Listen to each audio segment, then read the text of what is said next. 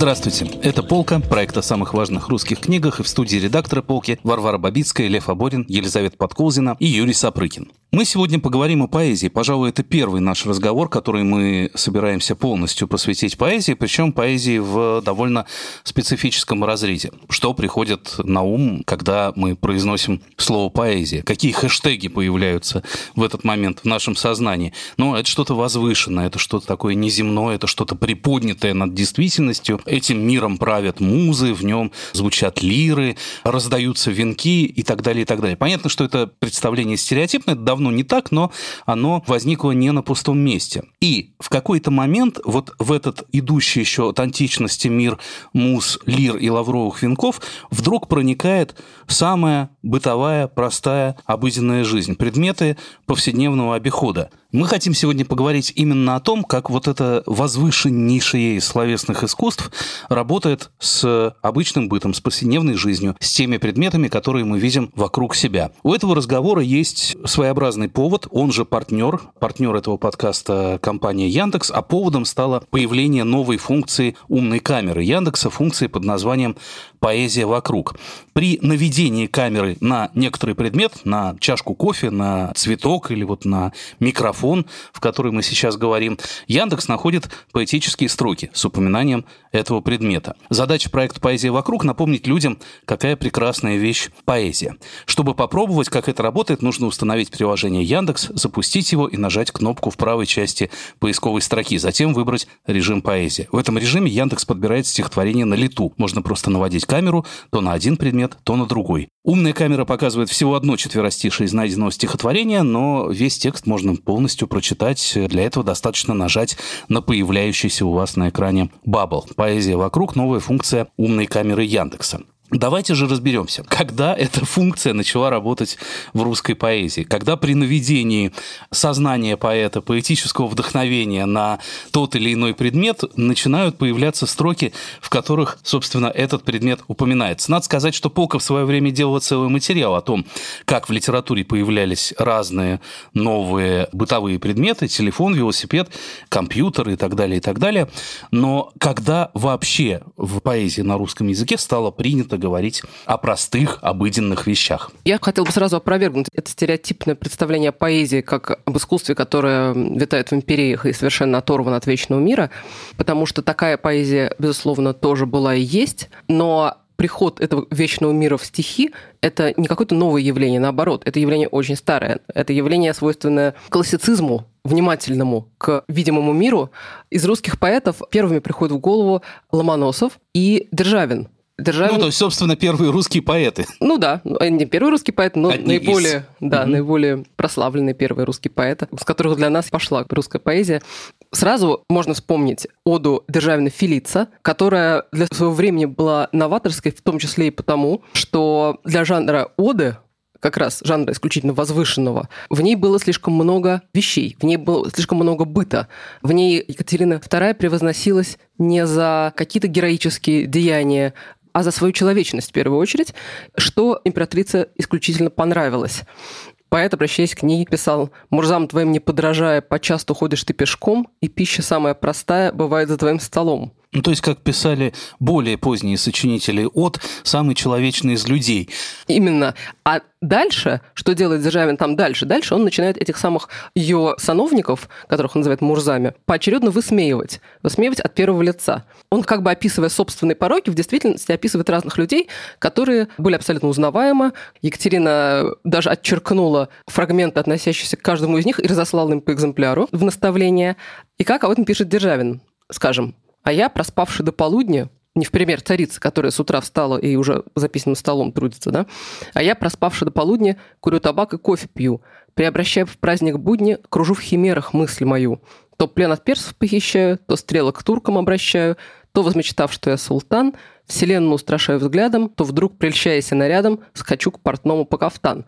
И этот кафтан, как в других фрагментах, например, богато накрытый стол или какие-нибудь приземленные детские игры с женой, и так далее, и так далее. Это все в каком-то смысле, с одной стороны, это такое карикатурное буквальное описание известных людей, но с другой стороны, это, как мне кажется, такое наследие средневековых аллегорий. Любой кафтан или другая бытовая примета становится аллегорией лени или тщеславия, или гордыни, или легкомыслия. Ну, мы можем, наверное, сказать, что Державин здесь обманывает ожидания, что в оде, где слушатель или читатель ждет описания каких-то невероятных богоподобных достоинств и величественной стати и чего-то такого, героических подвигов объекта этой оды, Екатерины второй в данном случае, Державин воспевает ее через самые простые человечные земные вещи, чем снижает этот пафос и добивается какого-то непредвиденного эффекта. Фокус Державина в том, что в «Фелице» тоже есть вся эта богоподобность, все эти свершения mm-hmm. и подвиги, но при этом есть и вот эта бытовая человечность, и это вообще характерная для Державина вещь. В «Оде на смерть Суворова» мы тоже узнаем, что он вместе с войсками ведет простую походную жизнь, ест сухари, доезде на кляче и так далее. Но при этом, хотя, очевидно, вот этот разврат и нега, и сиборитство екатерининских вельмож здесь упомянуты, так сказать, им в пику, в насмешку, для самого себя Державин такую жизнь видит вполне желанной. Уже в «Фелице» возникают описания очень соблазнительных перов. Там славный окорок вестфальский, там звенья рыбы астраханской, там плов и пироги стоят. А в более позднем послании о собственной усадебной жизни Евгению «Жизнь Званская» Державин пускается в абсолютно такое идиллическое описание того, как ему там живется.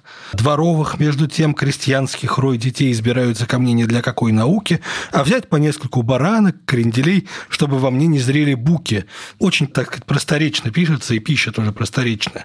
Но потом, когда приходит очередь трапезничать самому автору, он рассказывает о том, что рабы служить к столу бегут, да, такой текст по нынешним временам бесхитростно рабовладельческий, да, и бесхитростно-крепостнический. И дальше описывается, собственно, этот стол.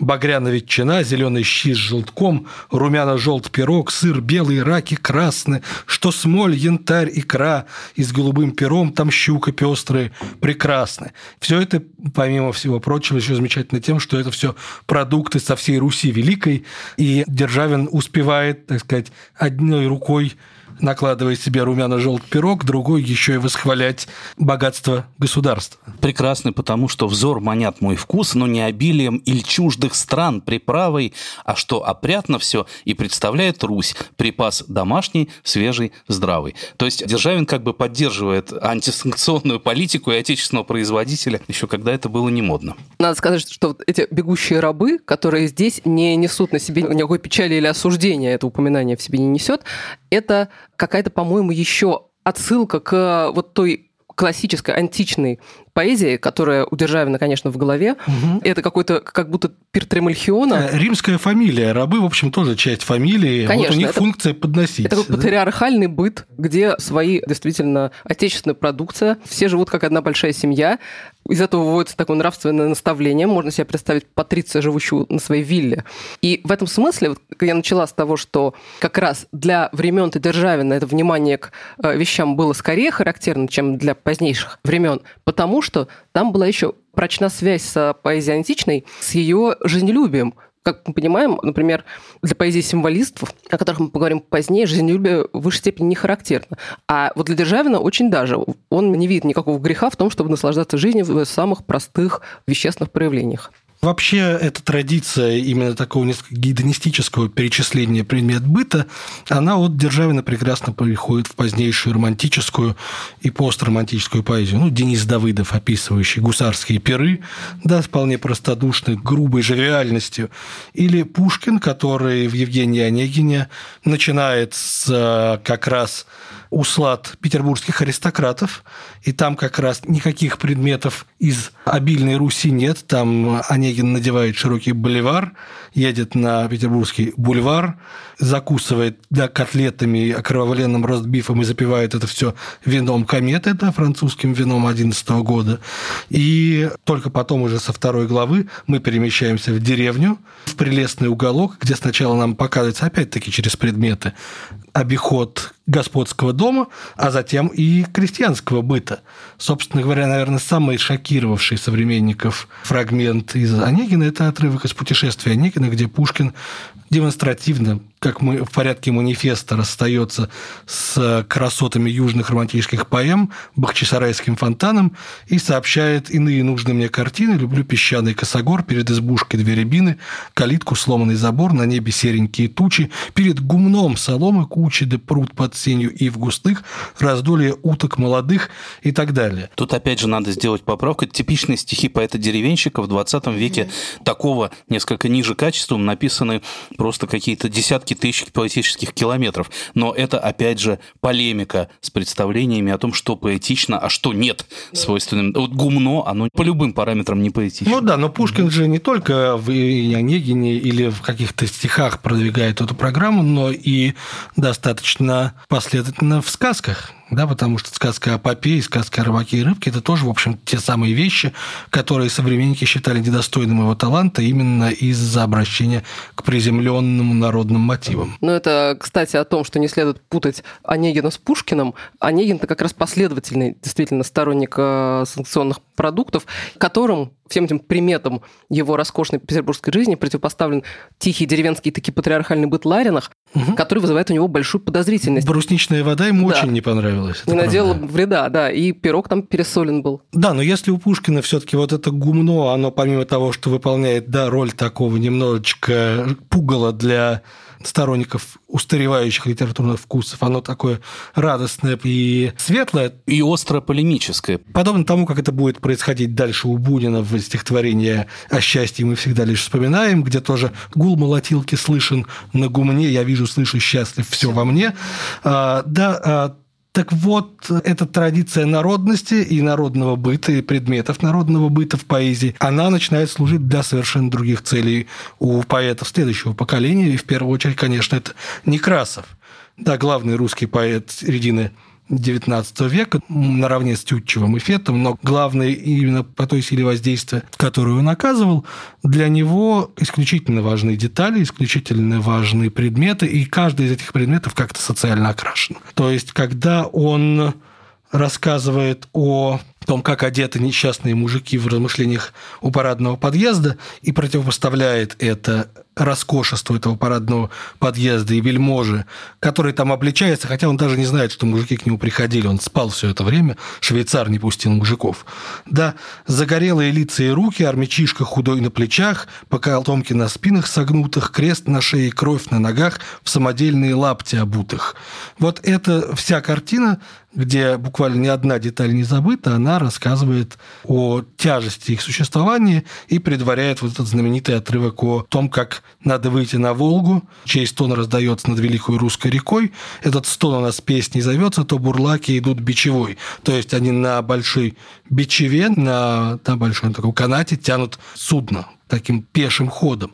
И у Некрасова, да, это постоянная история.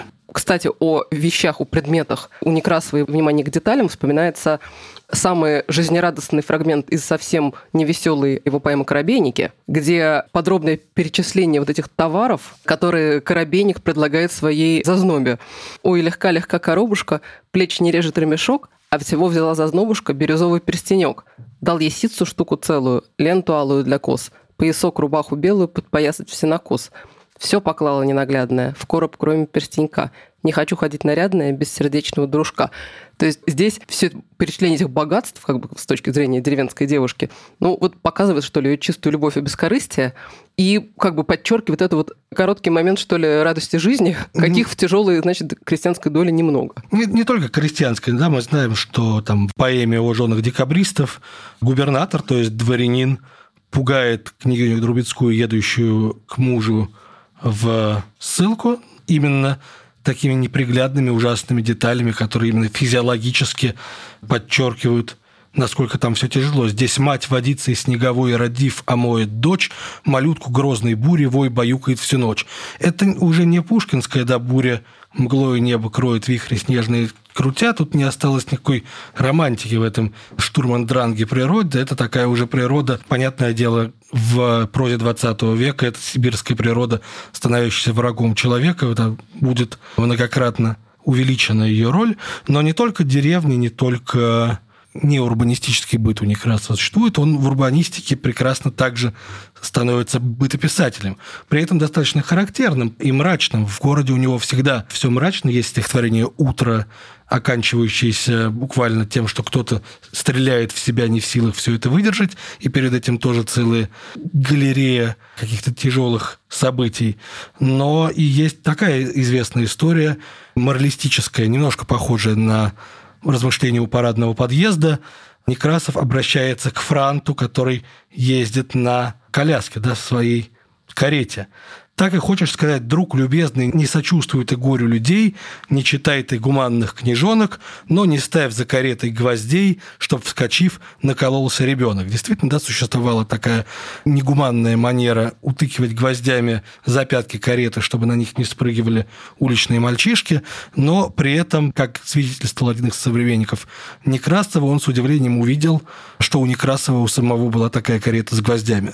То есть все сложно. Ну и вот, казалось бы, что может быть более противоположным Некрасову с его вот таким пристальным вниманием к самому обыденному, низовому, что ли, рабоче-крестьянскому быту, чем та волна в искусстве, волна в поэзии, которая стала господствующей, самой заметной в начале двадцатого века. Символисты, декаденты, авторы, которые возвращают поэзию к вот этой надмирной действительности. А что у них с бытом? Насколько они люди этого поколения, насколько они действительно возвышаются, не замечают того, что лежит у них под ногами? Я бы не сказал, что они совсем этого не замечают. Они все это обращают на пользу своему методу и своему мировоззрению. Да, существует несколько стихотворений, ну, прямо стихотворений манифестов, которые это очень удачно показывают. Блоковская Россия вспоминается в первую очередь, она тоже открывается таким типично реалистическим, да, казалось бы, зачином. Опять, как в годы золотые, три стертых треплются шлии, и вязнут спицы расписные в расхлябанные колеи. Да, путешествие на тройке, да, путешествие по российскому пейзажу, по российской плохой дороге. Но понятно, что для Блока это не просто реалистическое описание, а метафоры, да, самой России, жизни в России, которая дороже ему всего, даже несмотря на то, каким образом здесь показано. «Мне избы серые твои, твои мне песни ветровые, как слезы первые любви». И да, сразу понятно, что вот эта бытовая деталь, она здесь служит укреплению, да, славы, вот этой надмирной славы России. Или у Зинаиды Гиппиус в более раннем стихотворении «Швея». Опять-таки, да, швея – это, в общем, человек тяжелого ручного труда. Как писал Аверченко в пародии на Анинского, да, «Тирсы наших минат примахались быстро», а вот это описание, в общем, пролетарского занятия, но при этом швея показывает, каким образом ее рутинная работа превращается в вечный пылающий символ.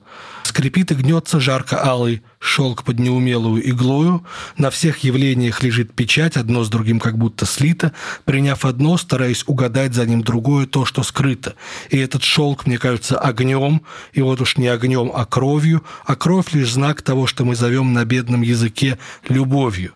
Да, вот эта цепочка ассоциаций уводит, собственно, к такому прасимволу важнейшему, причем она не договаривает. Любовь лишь звук, но в этот поздний час того, что дальше, не открою. Нет ни огонь, ни кровь, а лишь атлас скрипит под робкую иглою. Надо сказать, что я сразу в пандан к этому стихотворению вспомнила стихотворение Тэффи, которую мы по преимуществу знаем, конечно, как прозаика, но она писала стихи. Некоторые из них становились популярными. А в частности, это стихотворение под названием «Пчелки». Написано ей было в тысяча девятьсот пятом году и напечатано в большевистской газете «Вперед». И оно стало действительно таким гимном. И сюжет там совершенно гиппиусовский. И даже тот же самый «Красный шелк». В ту ночь до рассвета мелькала иголка, сшивали мы полосы красного шелка полотничем длинным прямым. Мы сшили кровавое знамя свободы, мы будем таить его долгие годы, но мы не расстанемся с ним. Все слушаем мы, не забьет ли тревога, не стукнет ли жданный сигнал у порога. Нам чужды и жалости страх. Мы бедные пчелки, работницы пчелки, мы ждем. И проворно мелькают иголки в замученных наших руках. То есть образ понятен, и этот красный шелк вообще сделает в поэзии того времени большую карьеру, потому что он появится, как ты помнишь, и у Блока в «двенадцати», где отсталая старушенция, значит, не может понять, как же можно так разбазаривать э, ну, это там все-таки не, шелков, не шелковый там, там кумач, плакат, да, да, да, там конечно. Кумач. Сколько бы вышло, да. Портянок для ребят. Ну да, Гиппиус бы, конечно, красная я материя, думаю, скажем так, пришла в ужас от сопоставления ее стихотворения Безусловно. Из двенадцатью и с стихотворением Тэффи.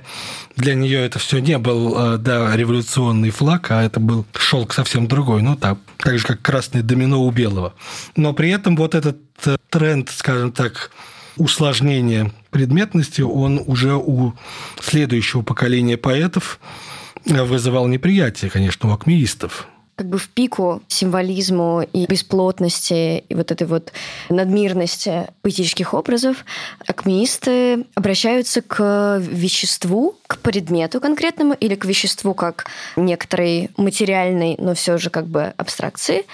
Ну, то есть они говорят, давайте не будем притворяться, что у каждого предмета есть невероятная цепочка символических значений, давайте смотреть на сам предмет. Давайте вернем предмету смысл самого предмета. И вернем вещественность слова как такового. Да. Да, и в некотором смысле они отрезают просто вот, вот этот шлейф, который символисты вкладывают в предметность. И здесь можно вспомнить очень очевидные ахматовские образы женского мира, да, который вплетается в любовную ее лирику. Перчатку с левой руки надела на правую руку.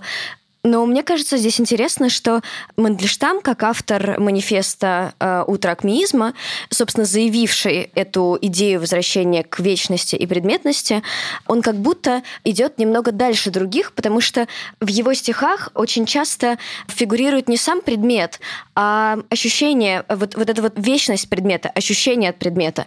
Например, в его сборнике «Камень» в этих стихах «Кружевом камень будь и паутиной стань». Да? То есть мы видим, что это как бы бесконечная метаморфоза самого предмета и вещества, превращающегося в вещество. Или тоже из ранних стихов «Из камня». «Невыразимая печаль открыла два огромных глаза, цветочная проснулась ваза и выплеснула свой хрусталь». Хотя ваза в некотором смысле объект материальный и законченный, хрусталь как вещество — это то, как у Мандельштама строится поэтический мир. То есть он очень часто вещественен, а не предметен. При этом понятно, что Мандельштам в своих манифестах может посмеиваться над символистами. Да, у меня есть любимая цитата в, из статьи о природе слова, где Мандельштам о символистах отзывается так. «Они запечатали все слова, все образы, предназначив их исключительно для литургического употребления. Получилось крайне неудобно ни пройти, ни встать, ни сесть. На столе нельзя обедать, потому что это не просто стол. Нельзя зажечь огня, потому что это может значить такое, что сам потом не рад будешь». Но действительно, да, как ты говоришь, его вещь – это не просто вещь, это не голый предмет, это предмет, в котором существует довольно да, большая потенция, в том числе и моральная, так как это бывает в его стихах об архитектуре, где из тяжести недоброй создается прекрасное. Стихотворение «Нотр-Дам» тут, может быть, не лучший пример, потому что оно как раз исключительно возвышенное, но и в стихотворении о мороженом, которое продает мороженщик, тоже возникают боги, которые следят за тем, что выберет мальчишка. И боги не ведают, что он возьмет алмазные сливки или вафлю с начинкой, но быстро исчезнет под тонкой лучинкой, сверкая на солнце божественный лед. Это стихотворение про мороженое. И это, конечно, довольно декларативный текст. Мандельштам, собственно говоря, подвергался насмешкам тоже со стороны иных современников за внимание к такой чепухе, которой у него очень много, именно бытовых деталей. Но мне очень интересно, как у него это внимание к вещественному трансформируется с годами, потому что если в ранние годы он пишет о вещественном мире с таким ликованием, о мороженом, довольно хмурятся бумаги, в стол засунем, а я нынче славным бесом обуян, как будто в корень голову шампунем мне вымыл парикмахер Франсуа. Вот это вот внимание к приятным жизненным мелочам или таким как мороженое, кино и так далее, у него сменяется в более поздние времена, тем же вниманием к быту, но быт очень переменился. Быт Мандельштама, например, тысяча девятьсот тридцать первого года выглядит так. Мы с тобой на кухне посидим, сладко пахнет белый керосин, острый нож до хлеба каравай, хочешь примус туго накачай, а не то веревок собери, завязать корзину до зари, чтобы нам уехать на вокзал, чтобы нас никто не отыскал. Понятно, что этот быт страшный, несколько враждебный, но, с другой стороны, это быт очень скудный, поэтому любая его примета на самом деле приятна, как нечто свое и частное. Это его мир с его женой Надеждой Яковлевной, который обращен текст. И в этом он не одинок, потому что, в принципе, такой кухонный быт вторгается в поэзию, где его прежде не было, в послереволюционные голодные годы, потому что поэтам, засучив рукава, приходится самим этим бытом заниматься. У них больше нет прислуги, им приходится добывать еду и прочее, и прочее. У многих из них этот быт становится двусмысленным. С одной стороны, это такая жизнь преодоления. С другой стороны, это что-то очень дорогое, потому что это может быть отнято, даже это, миграцией, арестом или чем угодно. И это все еще дом. И тут в каком-то смысле против этого быта, например, бунтует любимец мой, что уж скрывать, Владислав Ходасевич, в своей своеобразной декларации, где он говорит: «Напастям жалким и однообразным там предавались до потери сил. Один лишь я полуживым соблазном средь озабоченных ходил. Смотрели на меня и забывали клокочущие чайники свои». На печках валенки сгорали, все слушали стихи мои. А мне тогда в тьме гробовой российской являлась вестница в цветах, и лад открылся музикийский, мне в сногсшибательных ветрах. И я безумел от видений, когда через ледяной канал, скользя с обломанных ступеней, треску зловонную таскал. И каждый стих, гоня сквозь прозу, вывихивая каждую строку, привил-таки классическую розу к советскому дичку. В него вещи, это, эти бытовые приметы вроде зловонной трески, становятся приметами советского быта, который он отвергает в каком-то смысле, через него проращивает что-то совсем иное. Ходасевич еще очень интересно фиксирует появление и развитие технического прогресса, и у него бесконечно вот эти вот реалии жизни, фонарный свет, радио, автомобиль, свет фар вторгаются в его собственный как бы поэтический мир не только стиха, но и в его сознание. Вот, например, про автомобиль он пишет так. «И все, что только попадает под черный сноп его лучей, невозвратимо исчезает из утлой памяти моей. Я забываю, я теряю психею светлую мою, слепые руки простираю и ничего не узнаю». Или вот отрывок про радио.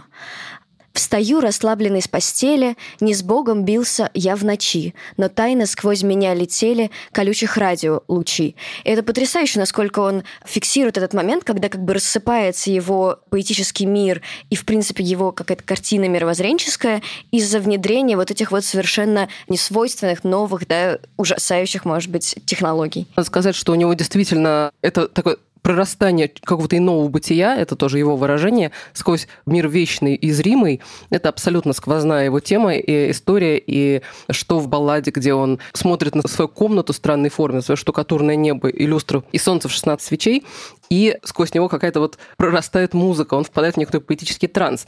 Если же говорить про этот автомобиль черный, то мы, во-первых, понимаем, что в те времена мог означать автомобиль, ассоциации были неприятные, жизненные и политические. Но автомобиль, это, конечно, у него такой нагруженный символами всяческими. Существует целая литература о том, как у поэзии русских модернистов появляются автомобили, трамваи, пишущие машинки и так далее. Это такие образы, которые входят в мир, да, граммофона тоже, его зримым образом преобразовывают. Но при этом, конечно, эти поэты, они не достигают того уровня воспевания новой вещи, индустриальной вещи, которого достигают футуристы. Футуристы, начинающиеся с восприятия Маринетти с его стихами звукоподражательными, описывающими технический прогресс и войну, с железобетонными так называемыми поэмами Василия Каменского и, конечно, со стихами Маяковского, да, который показывает, как из вещи теперь можно извлечь поэтическое, а не вещь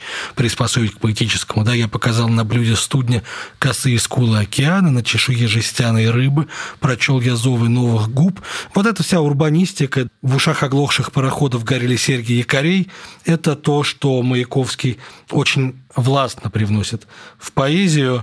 И не только он один, но, наверное, у него это наиболее очевидно, потому что для него, конечно, индустрия – это один из синонимов того социального и политического прогресса, которому он отдает свой талант. Более того, он, иногда он очень прямолинейно отдает ему свой талант, занимаясь буквально рекламой или сочиняя маленькие понятные тексты. Да, лучших сосок не было и нет, готов сосать хоть до ста лет. Это да, или его так. Пропагандистские плакаты о пользе гигиены, о том, что следует мыть руки в холерный год. У него есть еще довольно много таких текстов, при том, что Маяковский изначально прибегал к таким грубым, вечным образом для эпатажа, да, как в стихотворении «Натя», да, для эпатажа публики. Это стихотворение, которое специально на эту публику рассчитано. Но уже пять лет спустя в «Мистерии Буфф», да, в первом крупном его послереволюционном произведении, он показывает, наоборот, обетованную землю, рай вещей, в котором всякие молотки, пилы, иглы и тому подобные, да, инструменты пролетариев наконец обретают своих хозяев, и они сливаются в такой единой симфонии. Это, надо сказать, вот эта идея того, что вещи и люди сольются и вступят в такие товарищеские отношения, она для левой поэзии очень характерна. Да, потому что нужно преодолеть это отчуждение орудий труда. Да, к слову, можно вспомнить, да, и современный опыт, например, у современного левого поэта Романа Осминхина есть сборник под названием «Товарищ Вещь», и вышел этот сборник в серии под названием «Крафт», печатающийся на крафтовой бумаге, ровно для того, чтобы подчеркнуть нераздельность, да, творческого и физического труда и, так сказать, снять стигму с этого физического труда, буквально, да, в логике, когда Адам пахала, Ева пряла, кто был аристократом. Да, то есть в той логике, что существует некоторое братство труда, к которому поэт тоже относится. Собственно, Маяковский об этом открыто говорит. Мне тут хочется, кстати, упомянуть другого поэта, гораздо менее известного поэта, работавшего в двадцатые годы, Алексея Гастева, который писал такие уитменианские... И не только поэта, но и теоретика. И идеолог, да. Такого машинного производства. И вообще как бы организации труда. Технической цивилизации, да, и организации труда. Ну вот, собственно, вот об этой технической цивилизации, да, в общем, это такой извод космизма в каком-то смысле, да. Он пишет, например, в таком стихотворении под названием «Мы растем из железа», которое очень такое, похожее на стихи Уолта Уитмана, как мы знаем, хорошо известного в России к тому времени. «Смотрите, я стою среди них, станков, молотков, вагранок и горн, и среди сотни товарищей. Вверху железный кованый простор, по сторонам идут балки и угольники. Они поднимаются на десять сажен, загибаются справа и слева, соединяются стропилами в куполах и, как плечи великана, держат всю железную постройку. Они стремительны, они размашисты, они сильны, они требуют еще большей силы. Гляжу на них и выпрямляюсь. В жилу льется новая железная кровь». Да, и так далее. Такой гимн абсолютного синтеза. Отсюда, в общем, не так далеко до поисков метареалистов уже в тысяча девятьсот семидесятые-восьмидесятые, где у Еременко возникают густые металлургические леса, где шел процесс создания хлорофила. Если немножко в сторону от именно поэзии, то, конечно же, это было очень распространенное направление мысли, о котором много писал, допустим, режиссер-документалист Дига Вертов, который постоянно в своих манифестах противопоставлял, как он говорил, ковыряющегося гражданина безупречной, элегантной, четко работающей машине. Я бы вспомнил еще одно стихотворение, близкое по времени к Гастеву. Это стихотворение Николая Олейникова «Хвала изобретателям», которое тоже как бы по звучанию своему, по стилю своему представляет собой нечто вроде такой футуристической оды. Только предметом этой оды становятся не эти варганки и не горны, а совсем другие, другого порядка вещи. «Хвала изобретателям, подумавшим о мелких и смешных приспособлениях, об щипчиках для сахара, о мундштуках для папирос. Хвала тому, кто предложил печати ставить в удостоверениях, кто к чайнику приделал крышечку и нос, кто соску первую построил из резины, кто макароны выдумал и манную крупу, кто научил людей болезни изгонять отваром из малины, кто изготовил яд, несущий смерть, клопу». То есть торжественная ода во славу человеческого разума, который придумал отвар из малины и угу. щипчики для сахара. То есть пафос вот этого машинного переустройства жизни прикладывается к самым мельчайшим, обывательским, говоря языком того времени, мещанским предметам. Хвала тому, кто первый начал называть котов и кошек человеческими именами, кто дал жукам названия точильщиков, могильщиков и дровосеков, кто ложки чайные украсил буквами и вензелями, кто греков разделил на древних и на просто греков. Наверное, неправильно было бы видеть в этом только иронию и ничего более. Вот Олег Лекманов и Михаил Свердлов в своей книге об Олейникове пишут, что поздний Олейников, во многом непроявленный и неразгаданный поэт – это автор, который смотрит на мир вещей вокруг, очень внимательно замечая и фиксируя эти вещи, но пытаясь в них разглядеть какую-то структуру, какую-то механику. Он очень близок к такому, что ли, философски-механистическому проникновению вглубь этих предметов и одновременно относится к этому и выражает все это с иронией. Как бы мы сказали сегодня, произносится с такой метамодернистской интонацией и, и всерьез, и одновременно отстраненно иронически.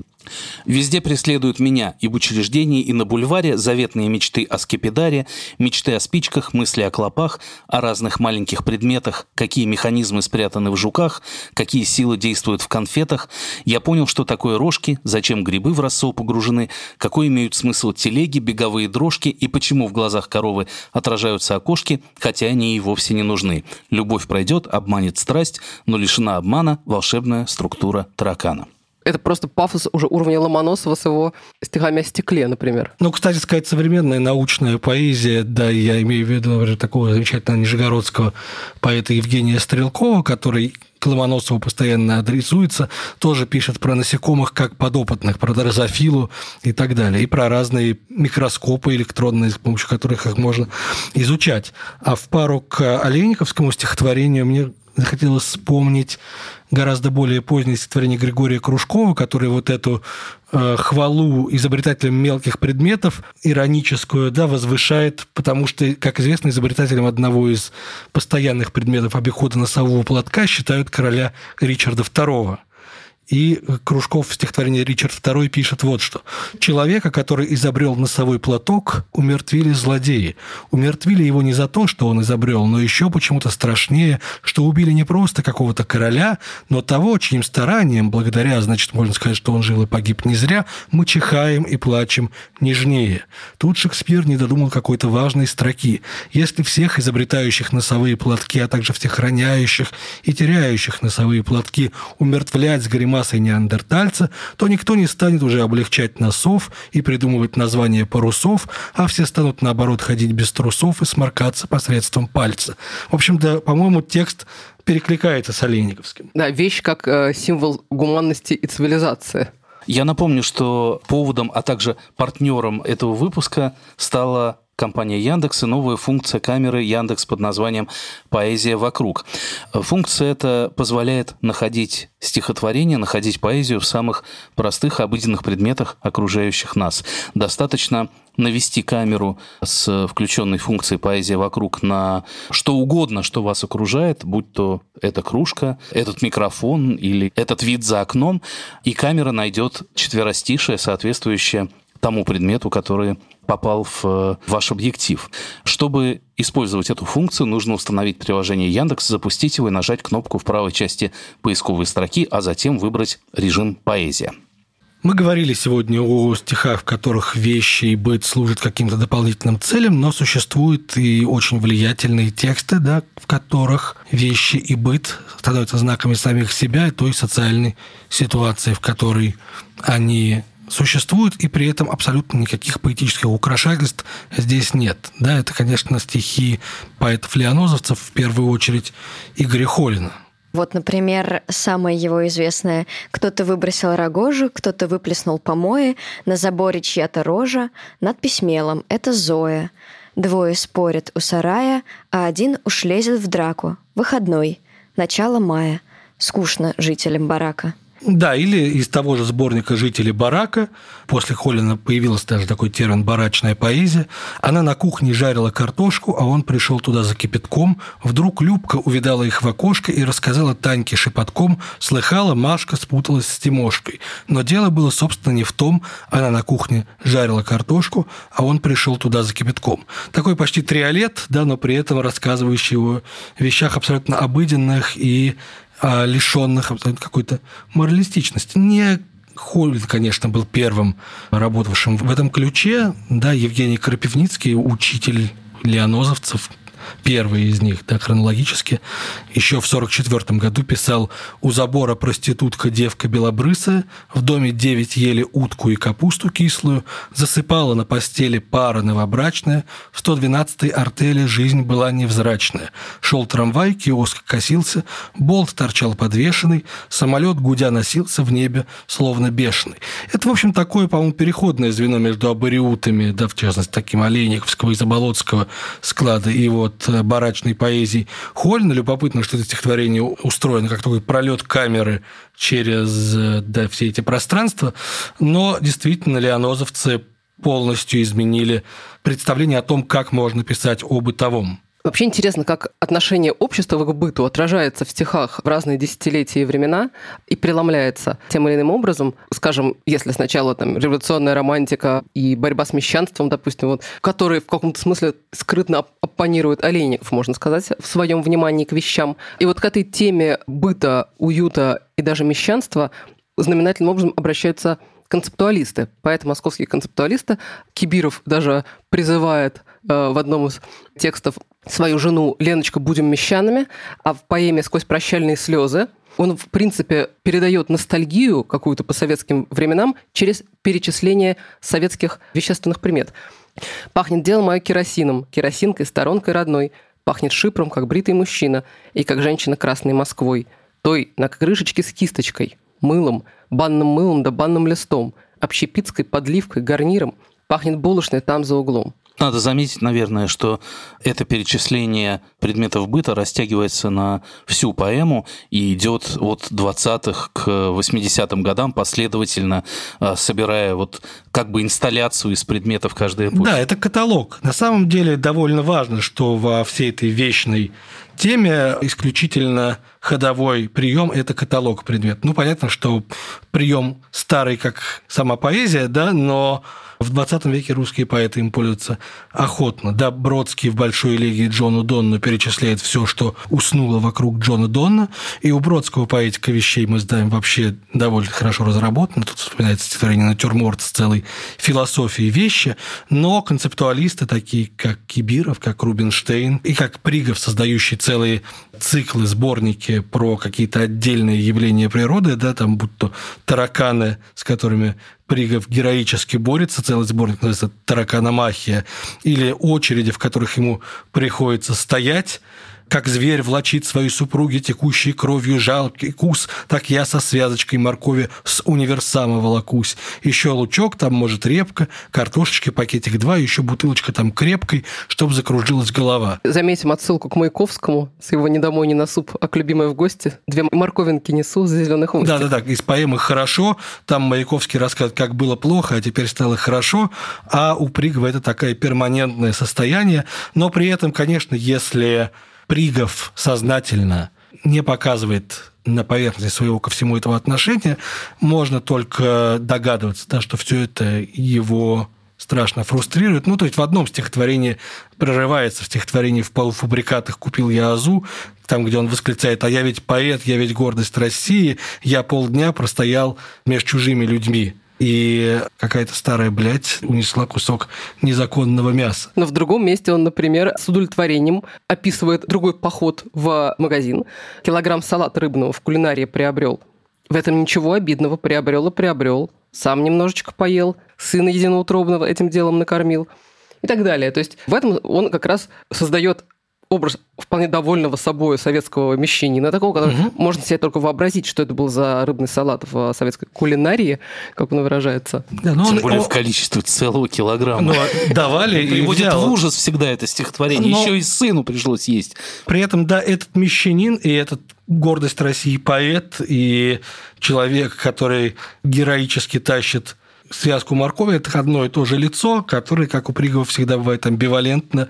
А вот, например, Кибиров, конечно, с большой ностальгией все это описывает. Такой сентименталистский концептуализм получается. Тут вспоминается еще одно стихотворение, совсем не похожего на Кибира, автора Марины Бородицкой, которая тоже перечисляет приметы такого школьного советского быта, да, в общем, тоже с упоением. «Встаньте, кто помнит чернильницу непроливайку, светлые пеналы с дощечек и дальше по списку кеды китайские, с белой каемочкой майку, и промокашку, и вставочку, и перочистку. Финские снежные в синих обложках тетради, день, когда всем принести самописки велели, как перочистки сшивали усердие ради, с пуговкой посередине, и пачкать жалели», и так далее. Есть еще одно очень лирическое применение у предметов в поэзии не концептуалистов, но их современников.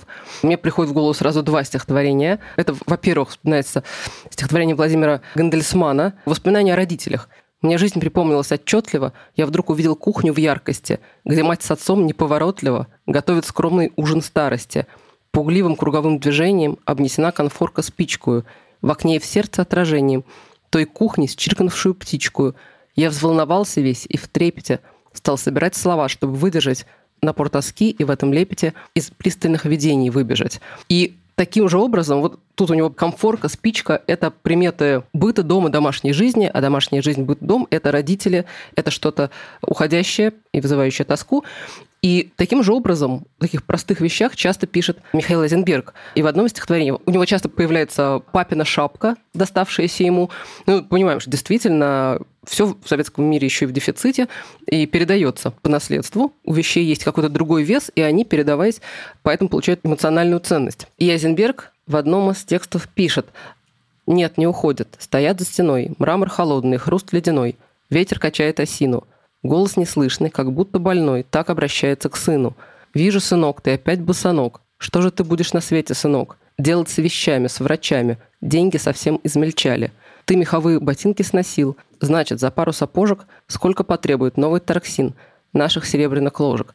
И так далее. Это такой абсолютно бытовой разговор хлопотливого отца, который происходит, как мы узнаем в конце стихотворения, над его могилой. Надо заметить, что вот эта идея, что вещи сентиментально связаны с людьми, ну, очевидная, да, идея, и замещают в каком-то смысле людей, когда остается только о них вспоминать, это мысль совсем не чуждая современной поэзии не только Гандельсмана, но и авторам уже да, более поздним, например, в стихах Екатерины Симоновой, в ее недавнем сборнике «Два ее единственные платья», да, характерное для нашей темы название, рассказывается о покупке каких-то мелких предметов на Авито, потом выясняется, что они связаны с умершей подругой.